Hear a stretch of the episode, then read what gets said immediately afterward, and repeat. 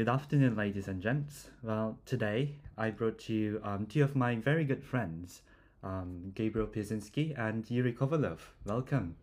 Good afternoon. Thanks for inviting us. Now- Hi, uh, great to be here again. Yeah, indeed. Uh, Gabriel was in the first episode, and uh, we actually made quite a good episode there. I think it was actually the best episode. Uh, not gonna lie. Yeah, but anyway, uh, yeah. Could you give a um, brief introduction about yourselves? So, I'm a resident of Ukraine. Uh, I have Ukrainian passport, which is a massive privilege nowadays. um, what I can say, thanks to Min for inviting me. Today we're gonna talk about some of Ukrainian stuff, post-war restoration, what aid was provided, and many other topics. I think Min will introduce them. Yeah, um, Yuri, what do you study actually? Uh, chemistry, so it's absolutely unrelated to the topic we talk now. Well, it can make bombs, so. Oh yeah, yeah. they forbid chemical weapons. What a shame. yeah, well, um, yeah, but well, Yuri said this, but um, Yuri is actually also um, very um, dedicated to um, all these great things, um, especially to Ukraine and um, you know its liberty, freedom, democracy, all these things.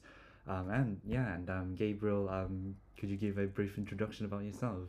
Uh, sure. So uh, I'm Polish. Uh, I'm currently studying politics and philosophy at the university. I'm uh, also writing my dissertation on uh, the causes of the Ukraine war.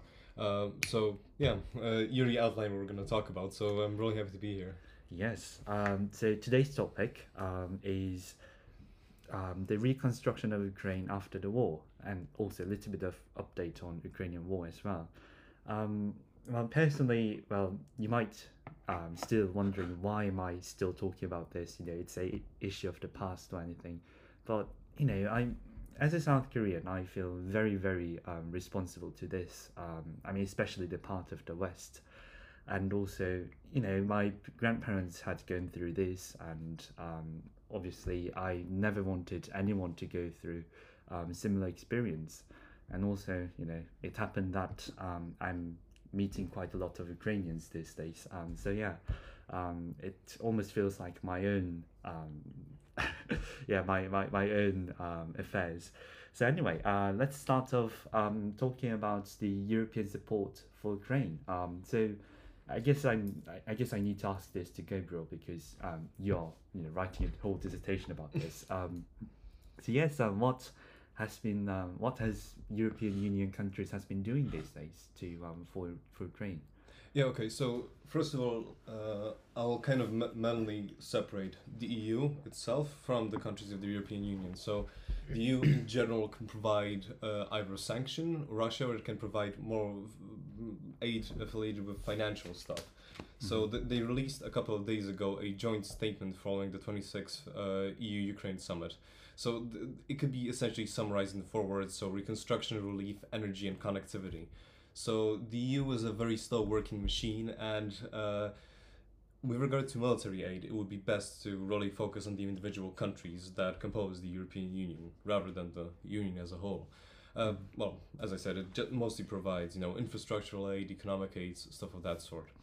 Um, so sh- should I go through the list like, like one by one? I- yeah, I mean, Uh, uh, yeah, I mean, I, I was actually um, just just could you give like the major ones? Oh, okay. So the, the the three most important countries that are currently supporting um, Ukraine are well, one Poland, great, greatest contribution and most useful contribution with regard to tanks, uh, 260 tanks uh, sent over to Ukraine, and really lots of everything. The United Kingdom is absolutely doing a stellar job, uh, mostly with regard to uh, anti-air stuff, and the US is you know the global hegemon, so they can s Mhm. afford to send like idiotic amounts of stuff, uh, which they are doing, which is not to be underappreciated. They are all three countries are doing a really stellar job, and I Mhm. I I will also very quickly mention uh, the Czech Republic and the Baltic countries because they're Mhm. doing a stellar job as well. Oh, absolutely. Yeah. absolutely, yeah.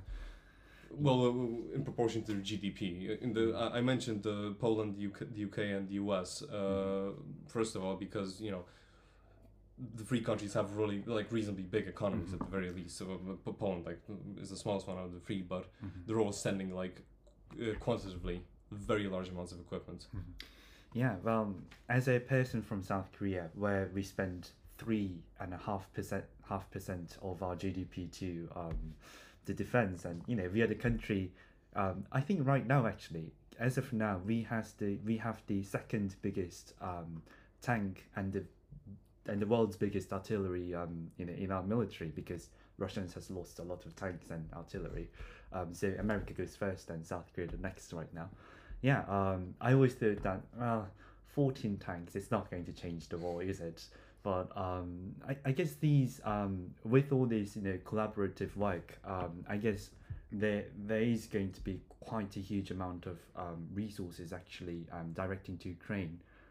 Um, is that true, or is it still like very small? Okay, so it's in general it's not enough currently. So the the, equi- the equipment that is being sent to Ukraine as of now, uh, it's barely enough to replace the stuff that's al- that's already in there. Uh, so that's a big problem, and it's probably a problem because uh, a lot of the countries within the EU are not contributing uh, Mhm. to the general effort. So uh, I, I, I could go. Uh, I'll, I'll just briefly go over the major co- corporates uh, w- Mhm. within Europe. So first of all, Austria could contribute a lot more. So they've so far sent fuel, helmets, and vests. That's what you could you know Mhm. qualify essentially as uh, military equipment that does not provide any genuine firepower to Ukraine. Mm-hmm.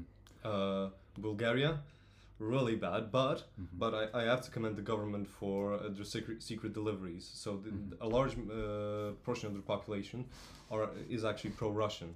Uh, and the government uh, made a lot of secret deliveries of artillery, artillery shells and Mhm. fuel uh, to Ukraine starting from April 2022 Mm-hmm. um, even though the general electorate did not support it, and that helped Ukraine at, to a tremendous degree, really. Yeah. Um, so, okay, well, uh, Finland's fine. German, G- Germany is just absolutely horrendous. Like, it is, it, Germany is a joke.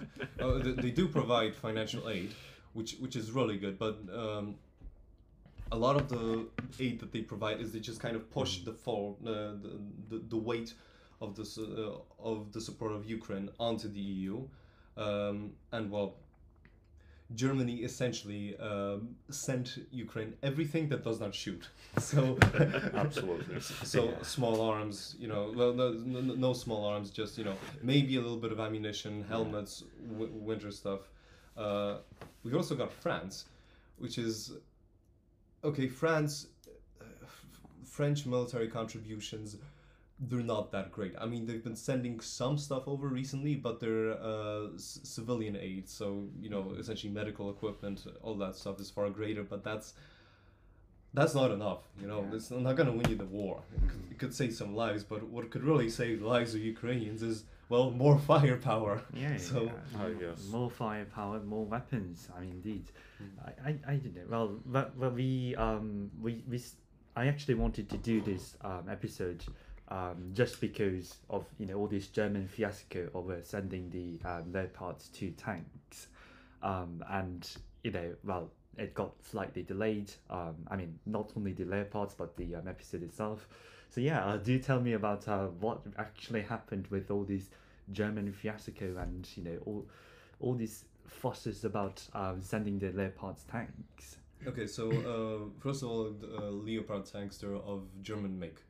So um, a lot of countries around Europe uh, did buy these tanks, and well, uh, I know that in the case of Poland, they were, they were one of the kind of uh, the couple of models of tanks Mhm. uh, that Poland had. But because we purchased a lot of the um, Poland is key to the story. Because we purchased a lot of uh, Korean tanks, uh, we couldn't support a third tank system. So our Mhm. tank systems are going to be based around one Abrams tanks, to um, the, the Korean tanks, and we couldn't afford to sup- logistically Yeah. support the Leopards in addition to that. So we decided to send it to Ukraine.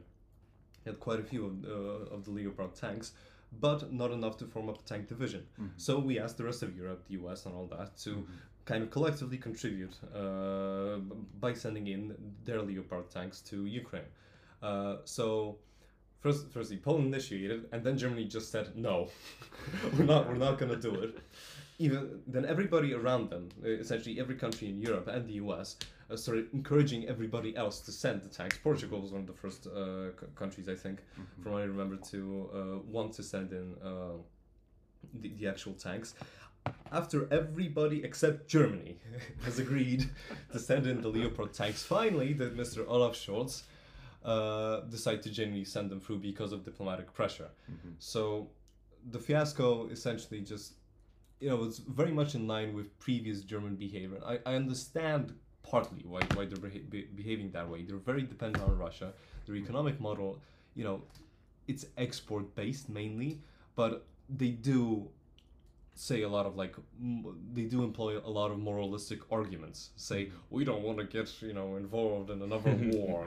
Like, J- just because you're not you know you're not protecting essentially the innocent you, you, just because you were Nazi Germany and repented for your sins does not mean you are not that does that does that mean that you should not help innocent Ukrainians being killed on the front line with Russia?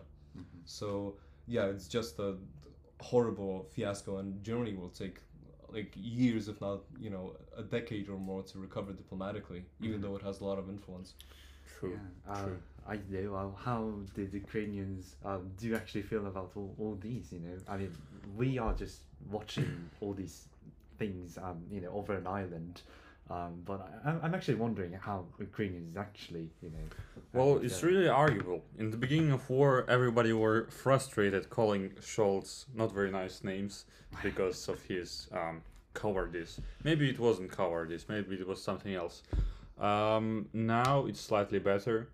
People are saying, "Well, we never said anything bad about Germany. Germany was always our ally," as a joke, obviously. Mhm. Uh, but I would like to mention, I think it's very important to remember that Germany is helping kind of indirectly. Uh, they're taking the the burden of taking refugees on their own. I believe they took the most refugees up after the Poland, maybe Yeah, after probably around so- five million people, yeah and that's really significant because they give them jobs. Well, not jobs, but um, the right to work. They give them massive uh, welfare compensations, like 800 euros per month just for nothing. Mhm. And um, I believe that's really that's really massive aid. It's indirect, but it's massive, and I'm sure they spent a lot of money on that. So we could argue it would be more efficient if they sent more weapons because Germany is massive powerhouse. They can produce massive amounts of uh, weapons. I'm sure they have tons of metal, tons of factories, a lot of stuff, and they could aid and finish this war in less than a year. Yeah, But yeah. um, yeah. I, I was wondering. Well, on on your note about refugee, um, I probably don't know that much about these things, but um, recently actually, um, I met a Ukrainian refugee, and um, we we actually spent quite um decent amount of time. Uh, we we kept on talking like six hours, and it seems that Ukrainian refugees coming to Britain, um, they're struggling quite a lot. Mm-hmm. So, what kind of problems are they suffering from? Um, that's what I was wondering. That's a very good question, to be honest, since um, the the requirements to enter Britain for Ukrainian refugees are much stricter. You have to have a relative living here, or something related to income. You probably have to have like 900 quid at least for months to be allowed to enter UK. Mhm, So I'm not sure how they're coming to this country mhm, with proving all those details and Mhm. struggling. mhm, Um, I can't honestly think of explanation for this. mhm, Probably their relatives cannot support them and mhm, they couldn't find a job for some Mhm. reason. Maybe they don't know language. Maybe they're just, you know, unable to work or something else. But I, I believe most of them should be doing fine because uh, population of Ukraine who are, were able to escape aren't some poor peasants. They mhm. they have some savings on them. Um, so it's very surprising actually. Yeah, well, well, at least um, I'm glad, but you know, um, it, it makes me really sad though because if you have nothing um, over in Ukraine, if you're just a normal Ukrainian, I mean, they you have no um, choice but to you know stay in this place. I mean, especially if you are living in the occupied land. Um, yeah, very very sad indeed. but- Well, I could argue that when I was in Germany, Mhm, it was really nice. On every um, train station, every Mhm. major train station, they had the special centers for Ukrainians. Mhm. You just go there, they have everything translated to Ukrainian. You don't have to know German. Mhm. You just have to apply, show your documents, Mhm. get your help. Yes, it takes months because of German bureaucracy. It's awful. Mhm. just to get a bank statement, you have to wait months. But still, I believe um, if you go to UK, Mhm. it's because you have money. If you go to Germany, it's because you don't have money. You just want to like stay there, Okay. maybe get a Oh, job. so, so same thing in Poland. On every train station, you've got a you know. Yeah, exactly, So, for yeah. sure. Oh yeah, that's that's very nice. I mean, honestly, um, so if this was South Korea, okay, um, I mean, South Koreans they tend to be slightly nicer to white people, but it doesn't matter. Like, it doesn't matter whether uh, you're Ukrainian or not. You know, they they'd be like, oh, go back to your country. You know, you should be, um, you know, you know, you, you can still fight. You know, Mhm. something like that. Yeah. Well, it's really nice that countries like I mean, even like Poland, for example, that we don't necessarily find it as a you know advanced country. Um, Oh, Mister, that's that's me. Yeah, you know that's that's kind of like Yeah. Chinese. I would call it Chinese syndrome because everybody, some people think Mhm. still think of China as like poor country mhm. because of like in 2000s and 90s it was like poor country, but now it's second GDP in the world. Yeah, I mean, not, I'm not talking about the uh, economic status. I'm talking about you know um, the general perception of Poland um, Yeah. of. I mean, our, G- people, our, our. GDP is higher than that of Sweden, so I, yeah, Really? GDP is Yeah. high. I mean, I mean it's half a trillion or 700 yeah, billion. it's six hundred. Yeah. It's it's significant. Yeah, Yeah, it's I it's mean, like six hundred six. you, you've got like 30 million people anyway, so. yeah, well, Yeah. for thirty-seven point ninety-seven, I think. Yeah. Yeah. but either, um, I think Poland is um, one of the fastest growing country, and I think it has much potential. But a lot of Polish people disagree with me, so you know. Mm. I agree. okay, Uh, I'm, I'm very positively inclined Okay. toward Polish development. So Oh, that's that's really nice. Anyway. Yeah, I want to come Yeah. back. So yeah. Yeah, indeed. aid the motherland. Yeah, I, Yes. everyone loves their own country. Uh, who doesn't, you know? Anyway, um, so yeah, uh, so, so okay, that we we've got a little bit sidetracked for the Ukrainian refugee situation, but this was actually very interesting um, talking point. I mean, um, I I was pleasantly actually surprised. Um, well, I'm I'm not pleasantly surprised, but I was surprised how little they're coming to UK. That's the first thing.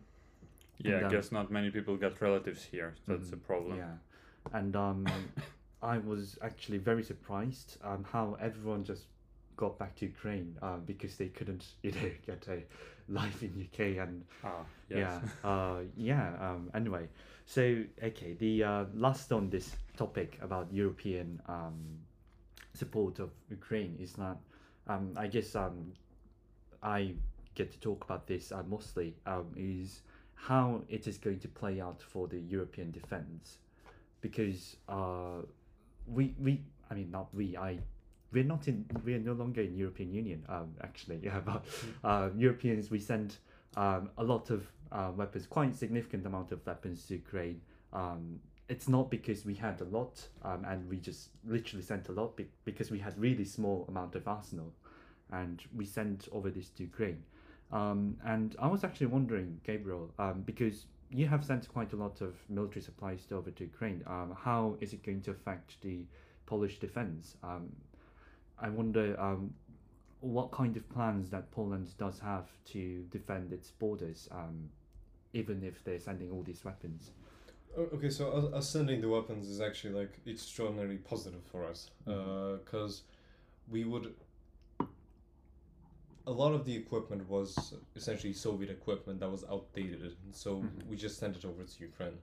So uh, and it's you know you know it's not, it's not really a bad thing. It's a really positive thing because the the the old Soviet equipment is like very is one modernized too. It's kind of uh, it works within the Ukraine logistic based logistical system because at its root it's uh, mm, a, a Soviet system with a bunch of NATO weapons like uh, packed in there. I mean, okay, so with regard to European security uh, itself, so Poland is certainly going to become more more important uh, diplomatically and militarily.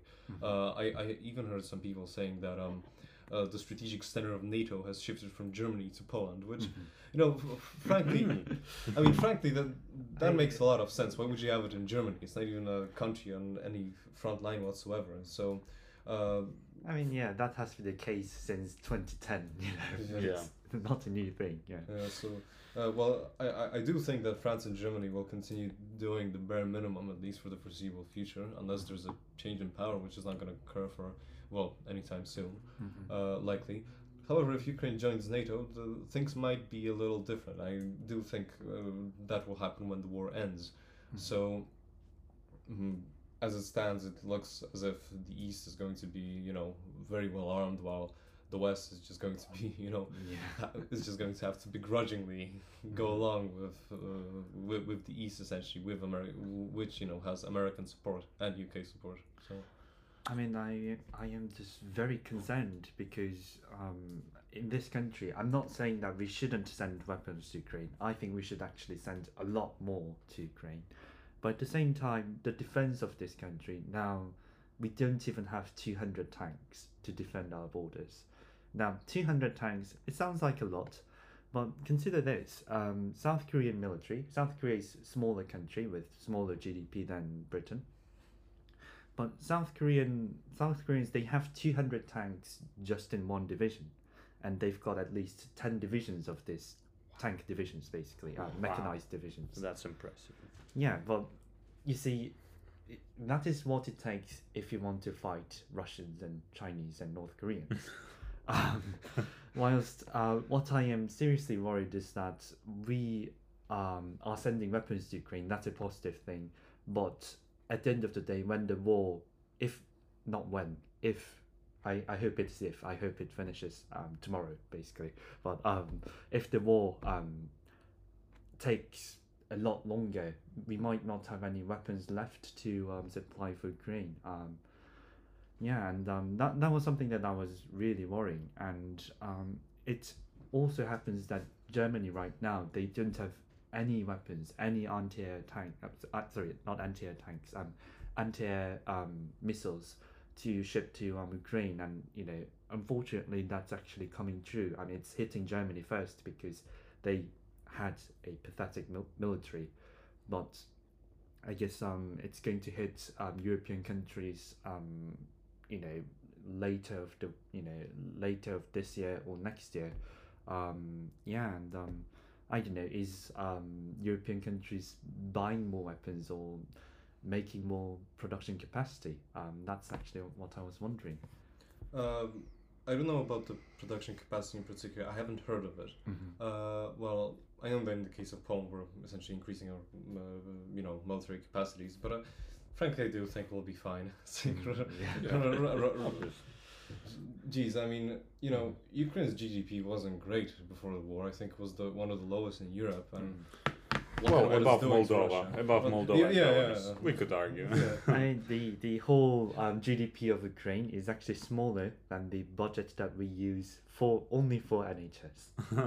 yeah, that's very surprising. Yes, uh, well, that's a criticism for NHS, not you know criticism for Ukrainian economy. It's, you know. it's surprisingly ineffective. For the Yeah, we were we were supporting a large dark army, a lot of armor personal carriers, Mhm. and a lot of stuff, and we managed to do it with quite small defense budget, and they can't heal people.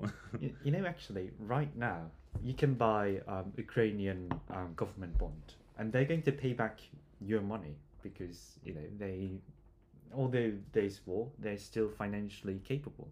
Um, Yeah, obvious. and you know there's a economy in Ukraine, um, and it's it's okay. It's not great, but it's okay.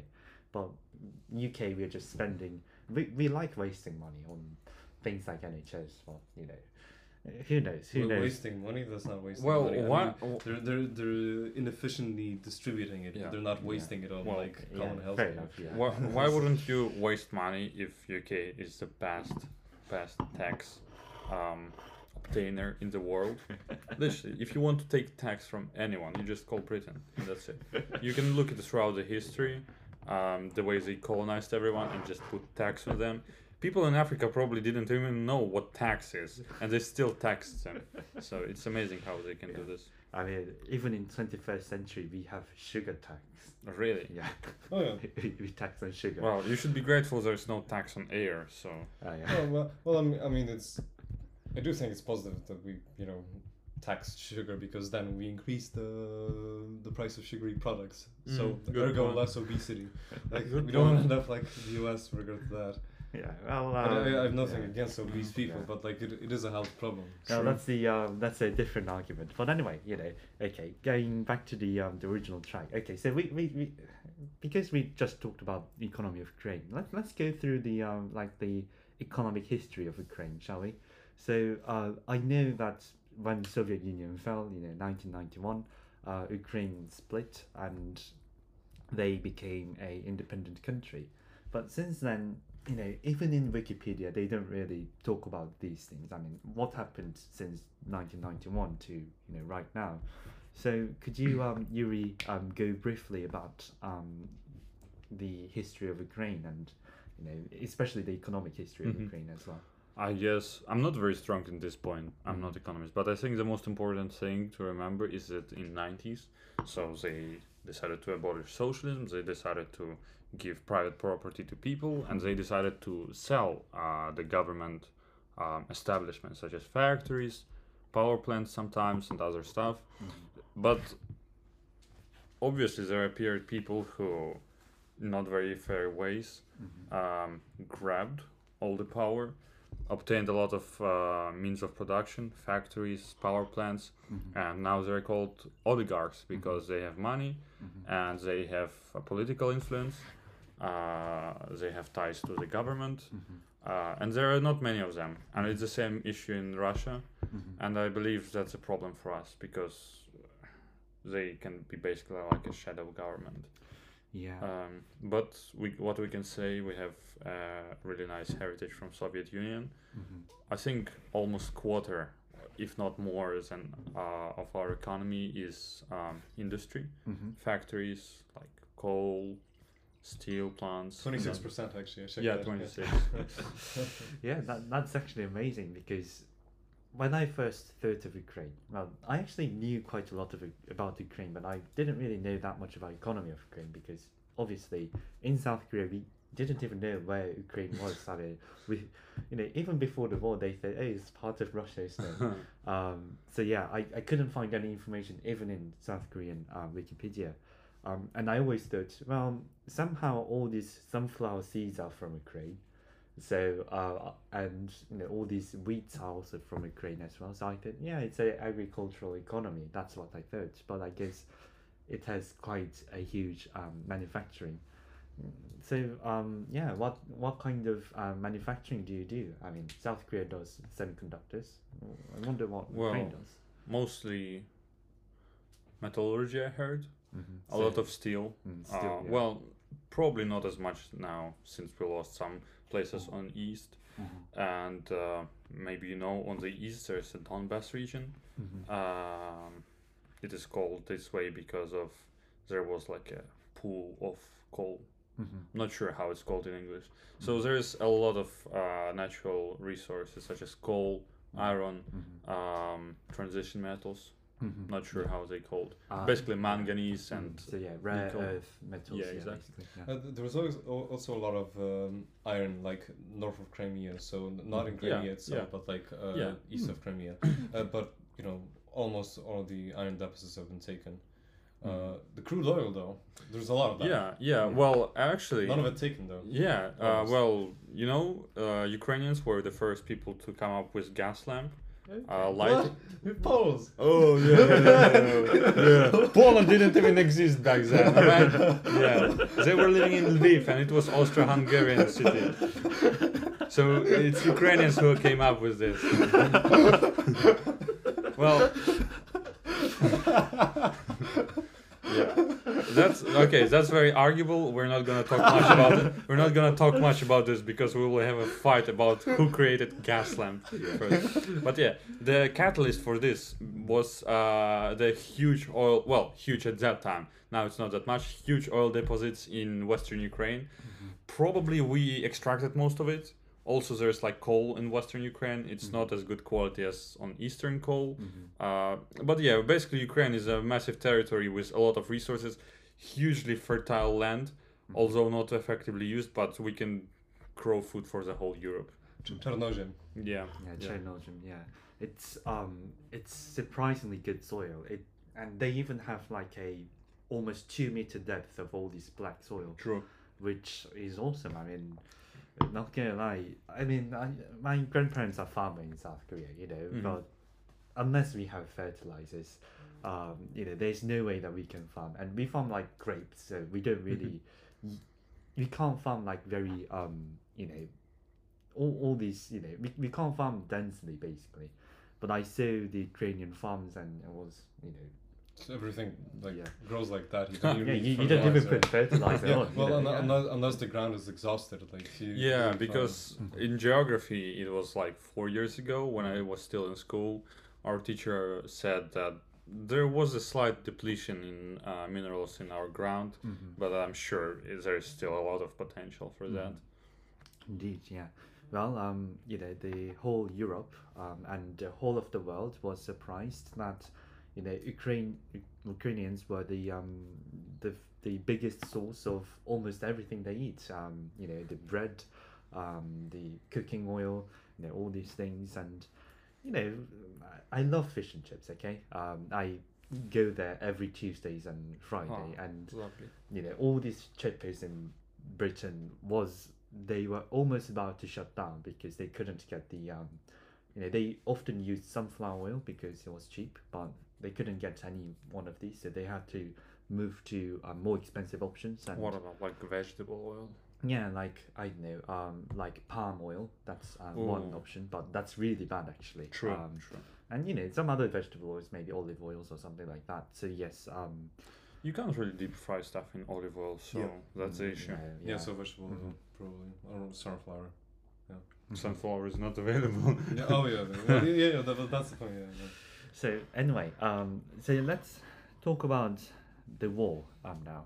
Slightly bit depressing because you know I, I have a first hand first hand experience on war. Um, I I heard all these stories from my grandparents and um, little bit of story time. But um, so my grandfather, he I asked the, I asked him about the war and what it did, and um, he says, oh, you know, um, the whole town there was nothing um, because the factory got destroyed Mm. um, the ground they couldn't farm like for a couple of years so they um, the land was very exhausted and things like that the fertilizer they didn't have any fertilizers because the fertilizer plant was in north korea um, so you know what they did was um, two things smuggling and stealing from american base nice. and you know, honestly, the first thing I thought was at least they had American military base to steal. Uh, but yeah, uh, so I mean, so what kind of destruction uh, is it taking place in Ukraine? That is actually what I am wondering. Well, mostly I believe it's destruction to the cities. Mhm. Uh, still, that's quite significant. People have nowhere to live, Mhm. and rebuilding the cities will take probably years. Mhm. I don't know how it takes, how long it takes to build a modern house, but Mhm. surely it will not take a month. Um, surprisingly, I believe not many factories were bombed. Mhm. Although I'm sure a lot of them were seized because Mhm. a lot of them were on east Mhm. because it's close to power grids, it's close to resources. Mhm. Um, but all other factories were unaffected. The power grid is unfortunately being bombed, as well as power plants. Mhm. Um, it's more of power grids. They were more bombed, so we are producing electricity, but the issue is we can't deliver it right Mhm. now. Yeah. Um, so that's the issue. Hopefully, they will keep the nuclear power plants safe. If they do, Mhm. everything's gonna be fine. We produce ton of energy from nuclear. hmm Yeah, well, yeah, that's something actually I was worrying about, which is that I've started seeing. So I mean, at the beginning of the war, because it was beginning of the war, you know, some buildings were bombed, but you know, cities looked alright. But we're seeing more and more of um, small cities in Ukraine, especially um, in Donbas region, um, basically completely being destroyed, like Syria, uh, and you know, I just it's really sad to see all this, But yeah, I was um I was actually wondering um, how big the um, all this destruction is, but I'm actually very happy that it's not too much of a destruction right now. Yeah. Um, so that's yeah, that's something. Um, I don't know. Do you um by any chance know um what would be the um, estimated cost of um, reconstructing all this or? That's a good question. I believe in like media they gave different figures. Mhm, Yeah. Some of some of our officials said it's gonna be like fifty billion. Some of them said it's like trillion. Mhm. Uh, probably I heard some European um, leaders say it's gonna be twenty billion. Mhm. I'm not sure, but I believe it's gonna be in a number of billions because Yeah. there's quite a lot of reconstruction. Mhm. Yeah, but I mean, you see, for for us, for Britain, fifty billion is a very small number. I mean, we- Yeah, yeah. we spent, we literally just spent like two hundred billion pounds for making railway between Birmingham and London. No way. Let me guess. It took twenty years.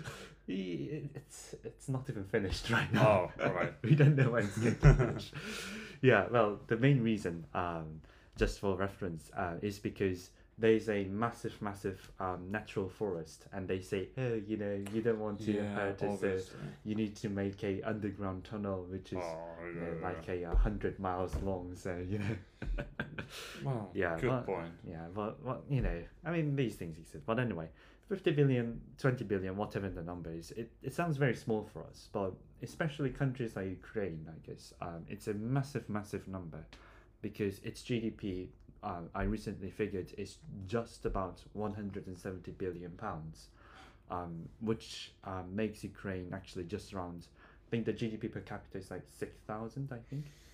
Well, our population, it, it will surely, well, you could argue the GDP per capita will grow significantly since a lot of people left and maybe a lot of Mhm. people will stay. Mhm. But before the war, I'm not sure. Uh, we had 40 million people, Mhm. and besides, Yeah, maybe, maybe and then it could be like maybe um four thousand pounds, which is just around Yeah, yeah, yeah. six thousand dollars or more or less. yeah. Um, Well, also, uh, what could be argued is that our GDP was steadily growing since 2016, and I'm not sure why. mhm, Um, obviously, the quality of life was improving. It, Mhm. it could be noticed by some small improvements, Mhm. especially when you live in capital.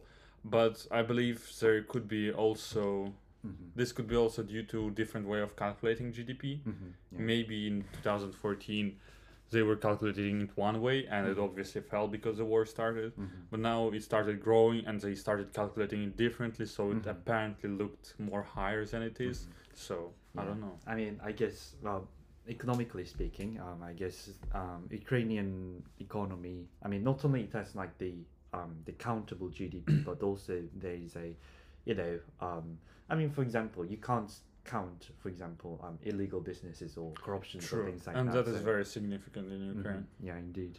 Yeah. Um. Yeah. But I mean, what I only remember about Ukraine is that it's cheap. It's always um nice to go around. Yeah. Yeah. But anyway. Um. So yeah. Uh. So so that's that's something. Um. Actually, it is actually a massive um destruction. Um.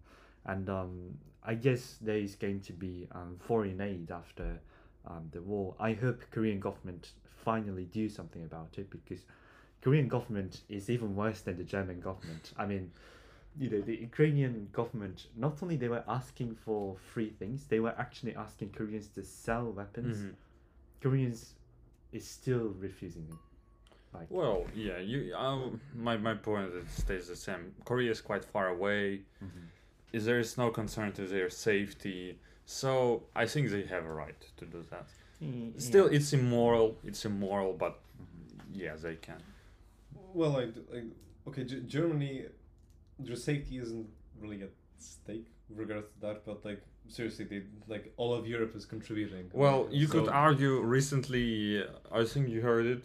Um, a lot of like officers and people in Germany were arrested because they were Yeah. preparing coup. So you could argue if Ukraine would be taken over, Russia saw that uh, Europe is like useless. They could just give the um, um, to say those people give them command, and they would just overtake some governments. They would get more influence over Europe, and who knows how it would go. Yeah. Well, I well the thing is like okay, so if we compare like Korea and Ukraine. You know, Korea got help from practically all over the world. You know, America, Britain, no matter where it is, even like West Germany. Um, you know, West Really? Ger- yeah, they sent a Hmm. lot of um, civilian aid during the Hmm. Korean War. So, um, so yes, Korea only was able to exist because these nations helped Korea. Whilst exactly the same thing is happening in Ukraine right now, and Korea refusing to help Ukrainians, I think that is um, a betrayal um, towards the freedom loving world. Um, that's how I see it. Um, yeah, but anyway, but I hope Koreans are going to um, do more foreign aid to Ukraine after the war um, because, you know, after the war, you've got, yeah, Koreans have nothing to do with Russians. Um, well, maybe some investment would work as well. yeah, indeed. Yeah, so that that's actually um something that I actually wanted to bring bring, which is um that winning the war I think is great. Um and we're going to win the war. Uh that's how I believe. Uh I can't imagine the world without winning the war and you know Ukraine um retrieving all this lost land. Um I don't know, maybe I'm very biased, but you know, that's how I am. But yes, I think when it comes to foreign aid, um, it's I think that's actually the most important, and that's actually what really matters, because yes, we want the World War Two. If we go back to the World War Two stuffs, um, but the reason why um, there was no communist revolution all over the Europe was we had Marshall Plan, and True. you know Americans sent all this money and you know invested in uh, invested in Europe and Europe finally reconstructed itself you know um, Italy's um, economic miracle as well as Germans um, economic miracle they call it miracle of Rhine by the way because you know they um, made massive industrial plants um, across the R- Rhine River basically Again, yeah, again, yeah, again, yeah. That's the thing. Yeah, even even before the war, actually, Rhineland uh, was one of the most um, industrialized region in um, Mm. Germany. Yeah, so yeah, uh, the, the Ruhr. yeah, the Rhine, Rhineland and Ruhr, basically, um, yeah, the without the Ruhr Valley, um, they can't do anything about you know manufacturing anything in Mhm. Germany, basically. They can't do anything about anything. Yeah, yeah, I mean, right now, yeah, Oh, of course, well, yeah. well, no, they do have some problems, but you know, yeah, but manufacturing is like Yeah. But anyway, um, yeah, so and Korea as well. Not only we just won the war. I mean, Korea was the world's. It, it was actually the world's poorest country. Mhm. Its GDP per capita was sixty nine dollars per capita Oh, in nineteen sixty. Um, but what made it great, I think, um, what made Korea became you know one of the um, world's faithful ally and you know, faithful democratic and freedom loving country, I think, is um, foreign aid from Americans, um, arguably Japanese, because it wasn't a foreign aid for goodwill, but it was more like we're going to bribe you and you're not going to talk about the colonial past type of thing uh, and um, you know, and West Germany actually, which is something. Um, you wouldn't like you wouldn't think that West Germans and Koreans had something, but West Germans, unlike right now, Germans those days they did care about these things. So um, the West German, um, not land lease, but more like the foreign aids. They they lend money to South Korea basically.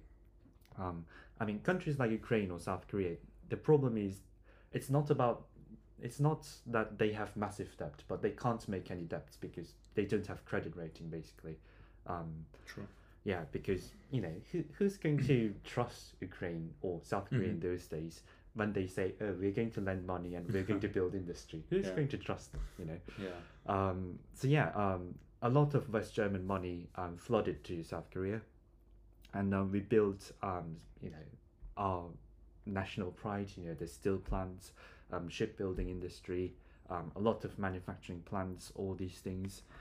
And yes, this is when it comes to um, winning the war and making the world a better place. I think this is the most important part, uh, which is yes, sending weapons definitely important, but after the war, um, people shouldn't be forgetting what happened with Ukraine and keep sending all this foreign aid and wishing that Ukraine is going to you know learn from all this and become a very faithful um, um, freedom loving ally. Yeah, that's that's what I see. True. We've talked. Uh, I talked about this um, recently uh, with my relatives, and the worst thing people can expect is that everything will return how it was before the war, Mhm. and that's like the worst thing everybody can experience. Mhm. And so hopefully, when the war ends, we win. Mhm. Um, either we on with our own will or Europe will make us apply institutes which they established already, which will um, guarantee stability Mhm. and safety to everyone, and it will be profitable to invest in Ukraine. Mhm. It will be nice, Mhm. and uh, this way we're gonna have a bright future because we have huge potential. Mhm. Yeah, I mean, I think. Well, I think I didn't um, actually mention this, but um, I'm learning Ukrainian for reason, because it's not that I feel pitiful about Ukrainians or, you know, I identify as Ukrainian. Or I don't know, well, I don't, but you Mhm. know, um, it, it's it's not that I think Ukraine is actually a very, um, you know, has a massive massive potential, and when I talk to different Ukrainians, I mean, maybe majority of Ukrainians are not like that, but they're one of the most brightest people I've ever seen. Um, I mean, even comparing to South Koreans, I wish all the South Koreans were more like Ukrainians other than uh, know, South Koreans being like South Korean, because I think we're really spoiled. yeah, see, see, that's a bias. Um, how do we call that bias? Is it bias when you? So basically, it's where you see all the best people Mhm. because only the best of best come to Germany, come to UK.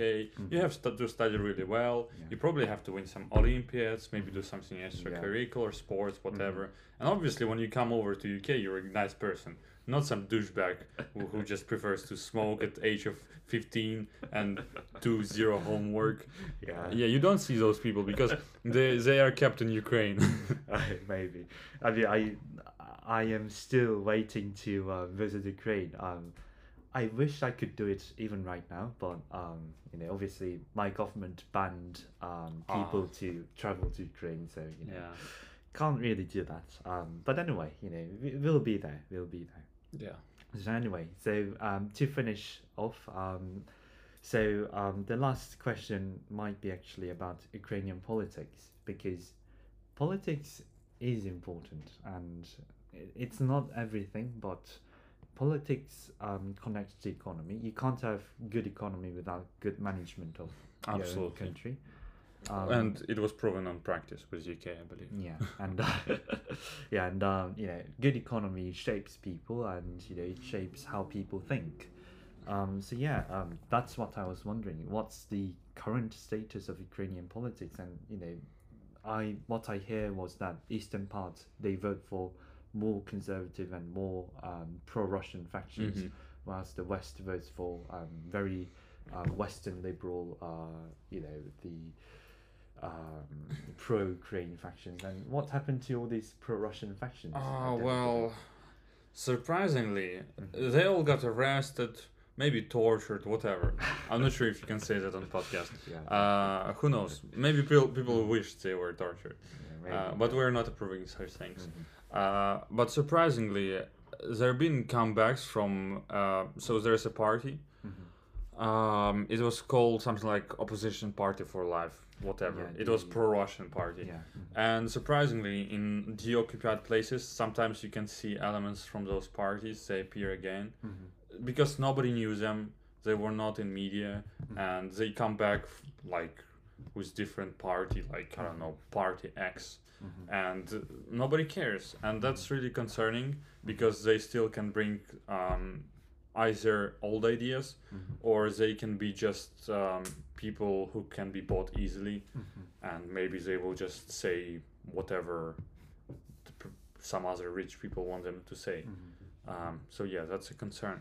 Yeah, but I guess um, I mean, it's it's a very common problem of every single Eastern European countries. I think, including Poland as well. Um, that the eastern part is often um, always the problematic part. Yeah. Uh, yeah, that's where the Soviet Union stayed. Yeah, you you, you always can see the divide where the Soviet Union stayed. Mhm. There's a divide. Um, Well, but we'll see. I mean, the war practically um, gave a rebirth on the Ukrainian people, and you know, I mean, no matter whether you're ethnically Russian or you know whatever True. it is, you know, you became Ukrainian. You know, yeah, no. absolutely. I believe the war is a catalyst in such way. Mhm. Um, is maybe very cynical to say, but Mhm. in some ways, war um, made the people stay together, Mhm. and it, it first it united them all, and it made everyone realize that we're Ukrainians. Mhm. Because before that, the Russian influence was massive. Mhm. So all music was uh, Russian that Mhm. was listened. Ukrainian music wasn't Yeah. po- that popular. Mhm. Uh, videos on YouTube, Mhm. mostly Russian or English, and that's really significant because um, the Russian liberals, which are not very smart, and I hope they will be sentenced to like I don't know. I hope they will be sent to uranium mines after the war. Uh, and they were saying about like Russian problems. Mhm. They were saying about Russian news, Mhm. and I believe it made an impact because Ukrainian people listened to that and they Mhm. thought, oh, maybe we have the same issues. Mhm. And um, maybe because the war started, we became culturally we we we saw that we're culturally different, that we're not the same with Russians. Mhm. This is very interesting because often in the West we kind of make it as a one. Mhm. You know, the Russian liberals Yeah. like Alexei Navalny, Lyubov Yeah. you know, all these people, as well as the you know the struggles that Ukraine Ukraine Mhm. is having right now. But I guess these are two separate problems, Yeah. and potentially could be actually opposing problem Yeah. um, instead of actually one problem. I guess. Yeah, I agree. Nobody likes Navalny actually in Ukraine because uh, what he said, uh, something about Crimea, like it, Yeah. he said, you know, he said Yeah. it's like not a sandwich. Oh, so he was asked uh, like, oh, what should you do with the Crimea after the war? And he was said like, well, we can't give back Crimea. It's not a sandwich to give it back. Well, Mm. now he sits in prison. Don't say that about Crimea. Yeah. well, uh, he's a Vi- Virkorus, so Yeah. great. You know, he, he's an advocate for Yeah. a greater Russia. Yeah. So yeah. yeah, um, nope. Yeah. yeah. Uh, well, I'm I'm not sure what you meant in your question, but like, Mhm. um, we're not the same. Mhm. If you think we're the same, well, then I could argue that Netherlands and Germany are the same, and Netherlands is like second little Germany because their language is the same. Or you could argue that Mhm. Portugal and the Spain are the same. But if you say that to Portuguese, they get really mad. oh, yeah, they get really bad. But yeah, uh, so yeah, this is the thing. When we see Eastern Europe, um, I mean, even like Ukraine and Russia, you know, maybe their language might be similar, but they are really different, having different problems, and you know, having different outlook and even different people actually. Absolutely. Yeah, indeed. Well, the, the language is not that similar. I mean, uh, a lot of the Russians that uh, I heard a story of a Russian. yeah, I mean, Uh, c- coming uh, Mm, like yeah. f- from c- c- he came from uh, he originally came from a village close to the Ural Mountains, mhm. and he was uh, shipped off to Ukraine as a soldier. And uh, when the Ukrainians asked him, "Who are you fighting?" Mhm. he said, "I'm fighting the Poles." Yeah, actually, you could argue that Ukraine is very similar to Polish. Mhm. Um, Yeah, uh, well, well, well, I, I think it's because kind of po- Poland is you know you know within his mental map, like but Ukraine like to the Russians they just think it's Russia like Jesus Christ. And and the, the guy just attributed you know Ukrainian to be the, the next closest Slavic thing. So Poland. It's like Mhm. yeah no.